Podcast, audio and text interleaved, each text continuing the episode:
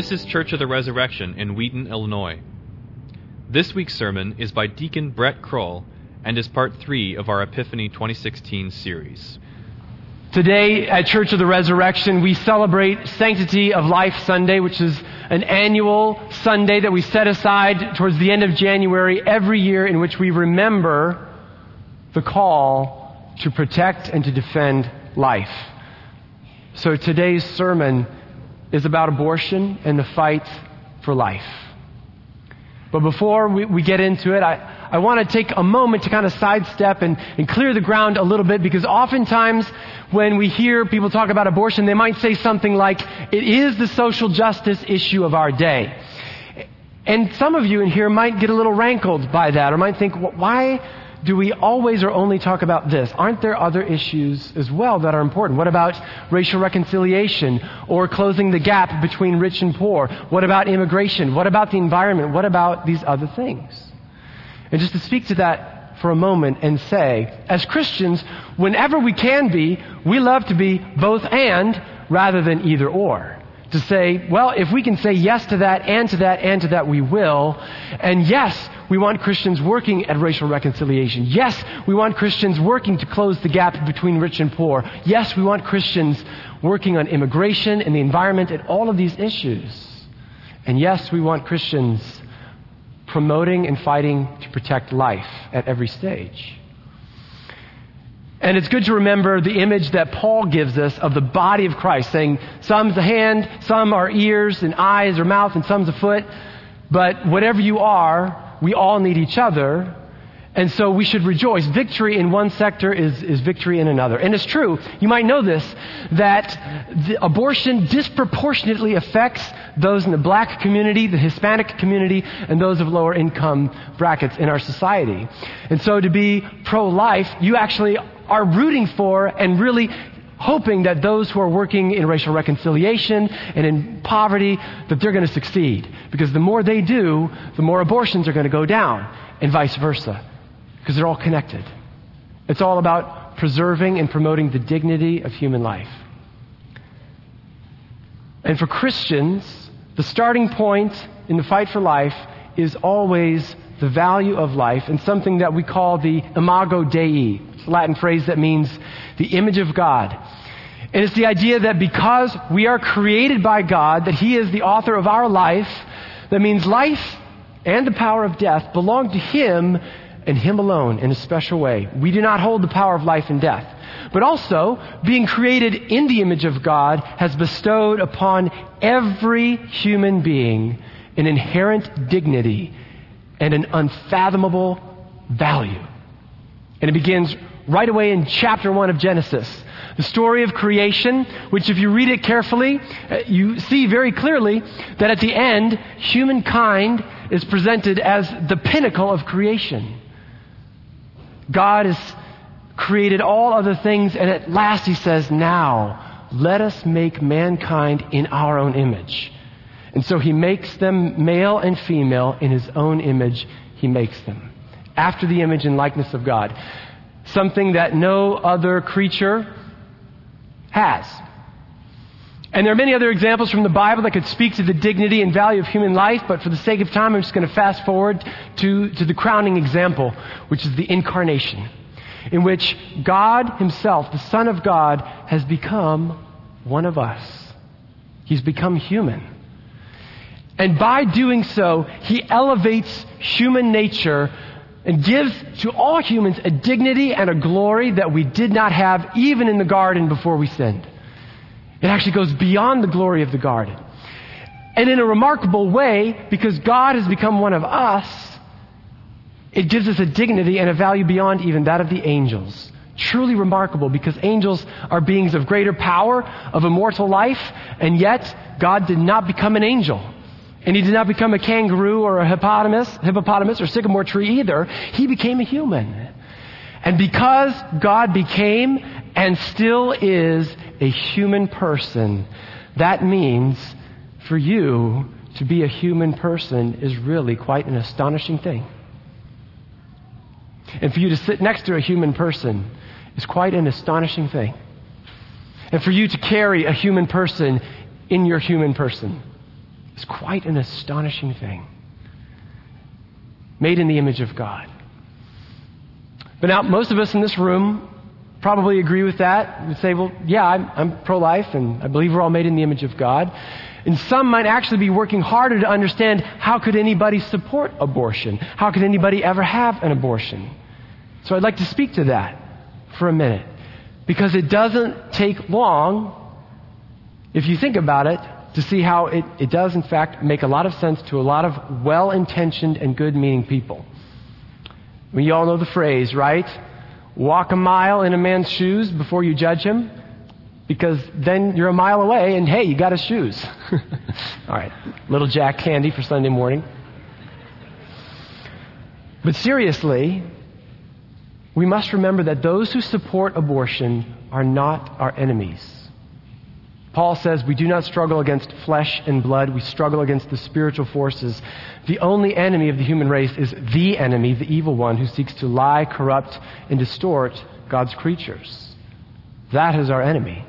And in fact, as Christians, we are called to love above and beyond precisely those who oppose us. In this case, those who support abortion. And now, if we do put ourselves in the shoes of a young woman and a young man who are facing a crisis pregnancy. It was unintended. Most likely they're, they're not married. What is going through their minds? What is going through her mind as she's walking into the abortion clinic? Likely she's not chanting, my body, my choice, my body, my choice. At that moment, the political debate and the philosophical debate means nothing to her. She's afraid and she's freaking out and she has no idea Where's the father of this child? Where's he at in this? I don't know. Three times out of four, if a couple is pregnant and they're not married, that's the end of the relationship. Which means that almost 75% of the time, this young woman is now frightened, scared, perhaps surprised. We were, I thought we were being careful. I thought I was on the pill. How did this happen? Ashamed and all alone. Facing the biggest life change that there ever could be becoming a parent. No change is greater. And she's facing that all alone. She's afraid. Those of you who have children, just remember what was it like to have your first pregnancy? You're afraid. You're making a lot of decisions. Can you imagine doing that all alone? It doesn't take long if we sit in this train of thought for a while to realize, yeah, people would want an escape. Or in other cases, you have a married couple who perhaps they have a stable relationship, perhaps they have financial stability, but the doctor has just told them, your child will be severely disabled and you will be caring for that child for the rest of your life and their life. How does that news hit home to them? Like that young woman or that young man uh, in the other scenario I described, all of a sudden they're thinking, wow, my, my plans, my life, I things that I wanted to do, and all of a sudden to give that away. And they're asking themselves, if I go through with this, if we go through with this, does that mean we basically lose our lives? I mean, I know we, we probably won't literally die, but we're going to lose our lives if we carry this child. When, uh, when we were pregnant with my, t- well, Julie was pregnant. Uh, when Julie was pregnant with the twins, about halfway through that pregnancy, we had a doctor's appointment in which the doctor said they're carrying in a way that is high risk. There's a greater risk they might die, and there's an outside chance that they might have a, a deprivation of oxygen, which would lead to being born severely disabled. And that news rocked me. It sent me reeling. And part of what rocked me about it even though abortion never crossed our minds, that was not an option, yet I was, I was disturbed, I was shocked by the thoughts that were going through my mind. I won't even repeat them here. I was afraid. And I was trying to figure out what would my life look like if that happened. And that was not even a diagnosis, that was just the possibility of a diagnosis. And so I can understand the fear that somebody might have sitting in that situation trying to contemplate how is this going to change my life? I don't know if I can handle this. And if you're not a believer and you don't have the value, the inherent value of human life because you believe in a God who is a creator, and you don't have the witness of the gospel, the comfort and also the support of the church, it makes a lot of sense why well meaning people could support abortion and why neutral parties would say, yeah, I, I actually don't think abortion is right, but I would never force that on another woman because I don't want to put her in that prison. It makes sense why people would think that way.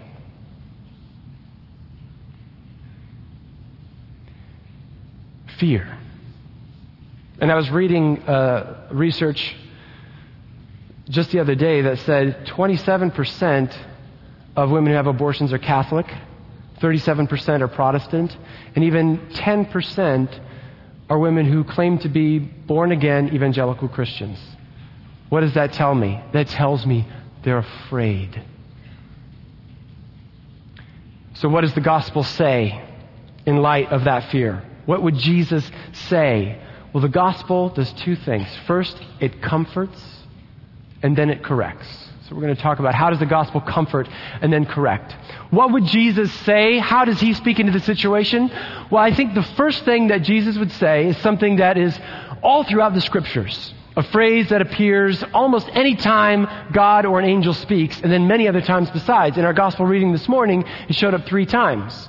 Do not fear, or do not be afraid. Somebody once told me that the phrase, do not be afraid, occurs 365 times in the Bible. Once for every day of the year. Because God must have known there's plenty in this world to make us afraid. And He says, do not be afraid. Remember the gospel reading today. If I care about the birds and the lilies, I can care about you. I have enough. And if you call upon my name and if you walk with me, I will take care of your needs. It won't be easy, but I will care for you. Your food and your clothes you will have. Jesus taught and he said, Your Father in heaven knows what you need. He is able to provide. Do not be afraid. I think to someone who is asking the question, if I go through with having this child, do I lose my life? I think Jesus would say, I'm not going to tell you that you won't lose your life. In fact, in a way, you will lose your life. But what Jesus would say is, that is how you begin to live. He would say to lose your life for my sake, to lose your life for another, to give until it hurts, to love somebody more than you love yourself, and to lay down your dreams and your ambitions and everything that you, that is how you begin to truly live and to truly love. And that is a lesson that, that a career and work and all of your goals in life can never teach you and cannot give you. What is true love? And I think Jesus would say, I see your heart. You want to experience love. Let me show you what it looks like. And the gospel transforms and says, I'm not going to tell you you won't lose your life, but I am going to tell you if you lose your life, you gain your life. And if you seek to protect and hold on to your life, that's when you lose your life.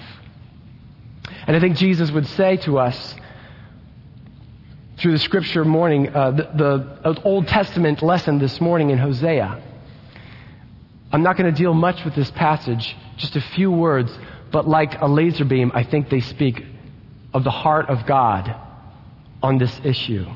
So turn in your bulletin to Hosea, just the last half of the last verse. Let me give you a little bit of the background. Hosea was a prophet of Israel that was given a very unusual task. God said to him, Hosea, you are going to illustrate and live out my love to an unfaithful people, my faithful love to unfaithful Israel. So go, marry an unfaithful woman, marry an adulteress, and love her. So Hosea does. He marries a woman who is unfaithful to him. She has children, and if you read the story closely, you, you find out they're not his. They're the children of adultery. And that's why in verse 23, no mercy, and not my people are capitalized because those are in fact the names of the children. How's that for introducing yourself at a party? Hey, uh, how you doing? My name's No Mercy, and that's my brother over there, not my people. And yet, what God does in this passage is He takes that no mercy, not my people, and He completely transforms it and turns it on His head, on its head, and He says, "To the one who is called no mercy, I will have mercy. And to those who are not my people, I will say, You are my people. And he will say, You are my God. And in the context of our conversation this morning, that means God is the one who says to the unwanted, You are wanted. You are wanted. And this is the story of our salvation.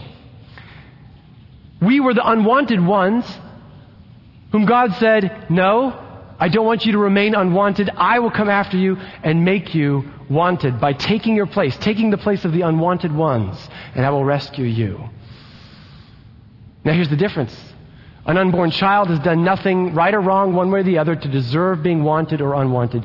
You and I, and all of the human race, born, we have chosen by our own sin and rebellion, we said, No, I don't want to be wanted by God. I want to be unwanted. And God, in His grace and His mercy, said, No, but I will say to those who are unwanted, You are wanted. And how does He do that? By sending His Son, Jesus Christ. To step into the place of the unwanted ones. He becomes the unwanted one. He comes to his people, and his own people, the ones who are supposed to receive him, reject him. They receive him not sounds a little bit like abortion. The ones who are supposed to receive him reject him. And at the end of his life, he is labeled by the authorities unwanted. And what is the penalty for being unwanted? We will kill you. And it strikes me that Jesus' death on the cross bears an amazing resemblance to the fate of a victim of abortion. Jesus goes to the cross voiceless. He does not speak up to defend himself. He goes to the cross unjustly. The authorities said there's no reason to kill him. He's done nothing wrong. And yet he's unjustly killed and murdered. And last, his body is pierced. And in the language of Isaiah, he is crushed for our sins. Jesus is voiceless, unjustly killed, his body pierced and crushed. Why did he do that? Why did he take the place of the unwanted ones? So that he could say to those who are unwanted, You are wanted. Who did he do that for? He did that for you, and he did that for me, and he also did that for the abortionist. He did that for a mother who's had an abortion, for a father who has stood by complicit in the killing of his own child. He did that for them. So that he could say, wanted to those who are unwanted. This is the gospel of God. This is God who gives value and places value on those who had no value before. And we as a church and we as Christians are at our best when we do the same thing. One of my favorite stories from church history was back to uh, the Roman times. For the first couple centuries of, of Roman rule, Christians were not liked. We were marginalized, we were persecuted, and there was a label given to Christians called misanthropoi, which translated means haters of men. They didn't like us because we didn't like the gladiator fights, because we said people shouldn't be killing people for sport, and especially when a lot of the people being killed are our people. And they also didn't like the theater because theater was basically live pornography. They said that's not good. And these were cherished things that the Romans loved. For this, for these and other reasons, the Romans did not like the Christians and they called them haters. Haters of men. What changed public opinion for the Romans?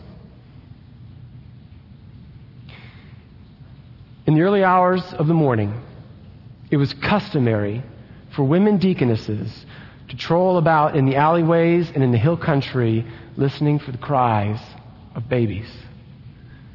Because it was also customary for Roman families, if they did not want to keep a baby, it was legal and it was custom to just put that baby out to die in the elements or be killed by wild animals. And the Christian said, No.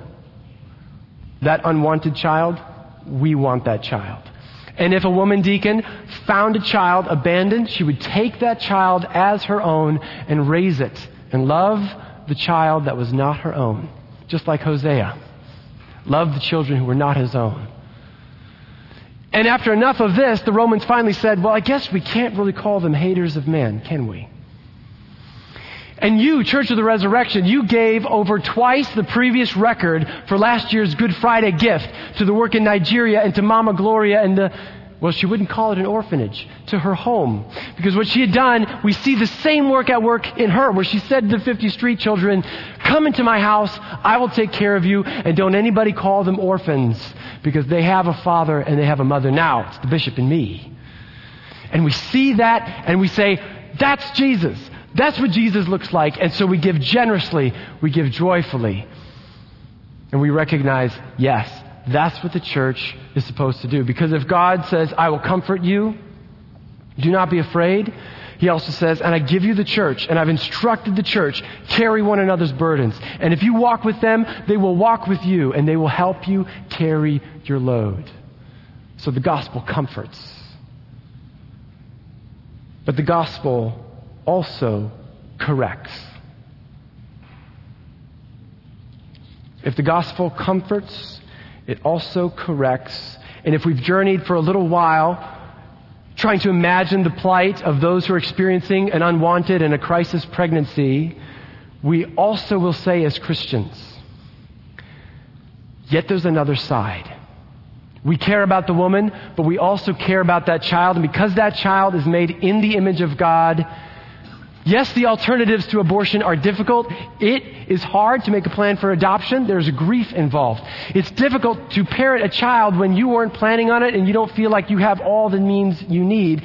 That's hard, it's difficult, it's a trial, and yet those are the only two options, the church says very clearly. And this is why Christians, until the Lord returns, are going to have the same position. And we'll say this over and over and over and over and over, gently, over and over, with love, over and over, that it is not okay and it is never okay to take an innocent life. And there's another side to this equation. And we value both the woman and the father and all those connected to the pregnancy, and we value the life of that unborn child. And we will say, wanted to the one who is not wanted. So the pro choice agenda and the pro choice movement works very hard to make this about women's rights. Because understandably, if you think about it from that side, you might be compelled to say, yeah, I, I think abortion's wrong, but I wouldn't want to force you know, either adoption or, or parenting on anybody who wasn't ready. And that's where the, the gospel has to correct and say, it is a life, and that ends the debate. So the gospel corrects. And in order to make this shift to it being primarily about women and women's rights, oftentimes the language that is used will attempt to dehumanize the unborn child. To try to get us to feel or think like it's not human in the way that the rest of us are human. That there's some other category or kind of human that is not what you and I are, and that can justify us treating this category of humans differently. What's really dangerous about this is that's exactly the same logic and reasoning that upheld slavery in this country. The Dred Scott uh, Supreme Court decision, which happened prior to the Civil War, that was a ruling by the Supreme Court that said slavery is okay. And the language of that uh, of that case said, yes, African Americans are human, but they're not fully human in the way that you and I are, and they don't have full legal rights. That's the same language that is being used against unborn children. They're not human like the rest of us. And that same logic and that same reasoning was used in Nazi Germany to say the Jews, well, yes, they're humans, but they're not people like the rest of us are people. And that's how a whole nation could be brainwashed into thinking, yes, we can kill them. And we're living in a Holocaust that's been going on for four decades. Abortion in this country, this kind of gets back to the, the question of why this issue more than any other. Why do we talk about this more than any other? And the answer is the sheer magnitude.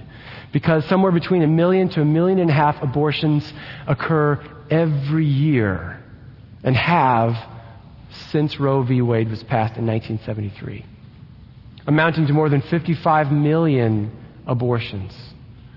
That's the same death rate that was in the Nazi concentration camps, a little over a million Jews every year of the Holocaust.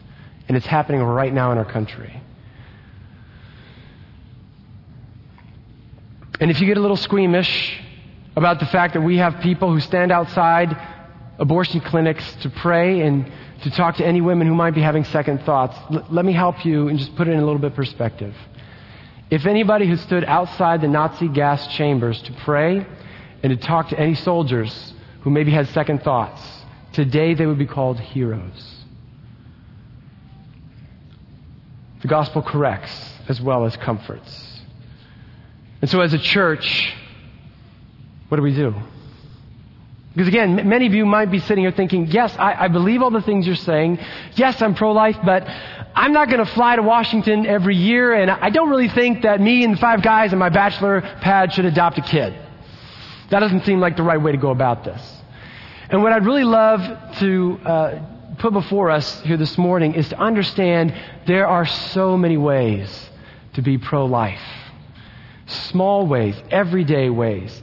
And as you came in this morning, you received one of these, and if you didn't, you can grab one at the tables in the back. This is an insert. On the back, it's 12 ways to take action. And it can be involved with our replanted ministry, our sanctity of life team, CareNet, in your personal life. There are so many ways. I was talking with Jen Ranter, who's the leader of the replanted ministry, and she said, I'd love for people to realize it's not all or nothing. You can get involved, whether you're married or not, whether you have um, you know, a desire to adopt or foster, or whether you just want to simply help out. And Replanted is a beautiful ministry that does exactly what we're talking about. Ministers to the other side of the equation, helping those who are adopting, who, those who are in foster care, Jen's heart is eventually to be able to care for birth moms and dads who say, you know, we want to keep our baby, but we just need some help. To surround them and say, we will walk with you. That's exactly what the church needs to be doing.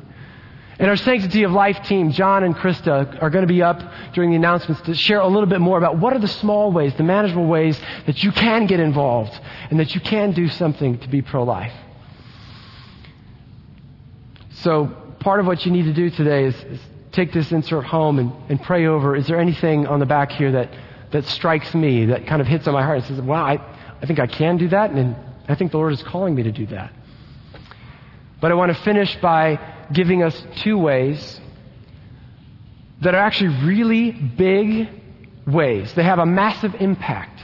And yet they're also very hidden ways to be pro life that affect every one of us in this room. And it's our sexuality and raising children. All right, so first let's talk about sexuality. Let's not forget that the root of this whole issue is not that people are fans of abortion. I mean, you talk to most people who are pro-choice, they don't like abortions. They're not, they didn't wake up one day and say, you know what, we should really promote abortion because that's a great human experience that everybody should have. That's not where they're coming from. They see it as, as a last resort option, the lesser of two evils. Nobody likes abortion. So then we say, how did we get to this place where we have this uh, incredible controversy where we're all saying, yeah, nobody likes abortion? How did we get here? Because further back up the chain of events, our culture said, we want the right to do whatever we want with our bodies sexually. And that's what got us to where we are today. Never forget that sex is at the root of the abortion and a wrong and twisted and distorted view. And for decades now, our country's been trying so hard to push apart sex and babies and to try to create this magical fantasy world where you can have whatever sexual experiences you want without having to tie it to the responsibility that goes with it. The responsibility, yes, to that other person that you're engaging in sexual activity with. And definitely, if a child is born of that union, you have a responsibility to that child. And we're trying so hard with the promotion of birth control to separate out those two. And so if you are a Christian saying, I choose chastity, you know what? I'm pro choice when it comes to sexuality. I believe I have a choice not to be having sex. Not to like clamor for my rights and say, I have the right to do whatever I want with my body, it's my body, but to say, my body is not my own. My body belongs to God first, and to my spouse second. And if I'm not married, even if I'm dating and engaged but not yet married, that means there's no sex and no sexual activity. And that silent witness, hidden, yet it is so massive, Because our world needs to know that yes, it is possible. It's not easy, but it is possible to be chaste, to strive for sexual purity. And I could say a lot about this, but to also say, and in the end, that is absolutely what is best for us. God knew what He was doing when He put the parameters around sexuality. So for us, in whatever facet of life we are in, to strive for sexual purity and chastity and to uphold the biblical view of sexuality is one more way that we can be pro life every day in a very massive, though hidden way. The second way is raising our children. Do you know why abortions happen? So much of the reason why abortions happen is because you have a father who stepped away, who disengaged, or even worse, pressured to kill his own child. So you have a child who is fatherless. And so if you're a father and here today, when you get home from work and you're tired, you're exhausted, you're worried, am I providing enough for my family? Am I, am I giving them enough time? Bedtime didn't go so well. I lost my temper. And I'm up at night sleepless because of the unruly toddler or the unruly teenager. Just remember this that without you, your children would be fatherless. And that the greatest contribution you can make to the pro life movement is to love your children and to raise them well and to love your wife. And this word goes for mothers too. Without you, your children are homeless because the mother is the home. The home is not a building. Mom is home to your children. And without you, your children are homeless. And this word is not for biological fathers and mothers only. Every one of us is called to raise our children. You know the phrase, it takes a village to raise a child? That is still true. And I look out here in this congregation, I see some of you that love my children, and I love when people who are not my children's biological parents, meaning me and Julie, when people who are not us are loving and taking care of my children. Just the other night, John Rains, my good friend, was over, and uh, we were hanging out. The kids were in bed. One of the girls wet the bed, so we were attending to that emergency with two screaming four and a half year olds in the middle of the night. And Simon, my one and a half year old, all of a sudden woke up and now he was crying and fussing. And John, without doing anything, I didn't need to tell him, he just walked in, picked up Simon, and just held him. I love that. And if any of you have had three uh, three year olds in the 9 a.m. Sunday school, you know what I'm thinking, right? We need T-shirts that say "I heart Jake Schlossberg." I love it when the church loves my children, and I know that they need it. So, in what ways can you be pro-life? Resurrection the children of resurrection are our children. Getting to know a child's name, saying hello, helping in the children's ministry, loving the children who are not your own. And the more we do that in here, the easier it's going to be doing that out there. The more we're going to be able to be prepped and ready to say, give us your babies. If you really can't handle them, give them to us. We're practiced at loving children that are not our own. We're practiced at saying to the unwanted, I want you.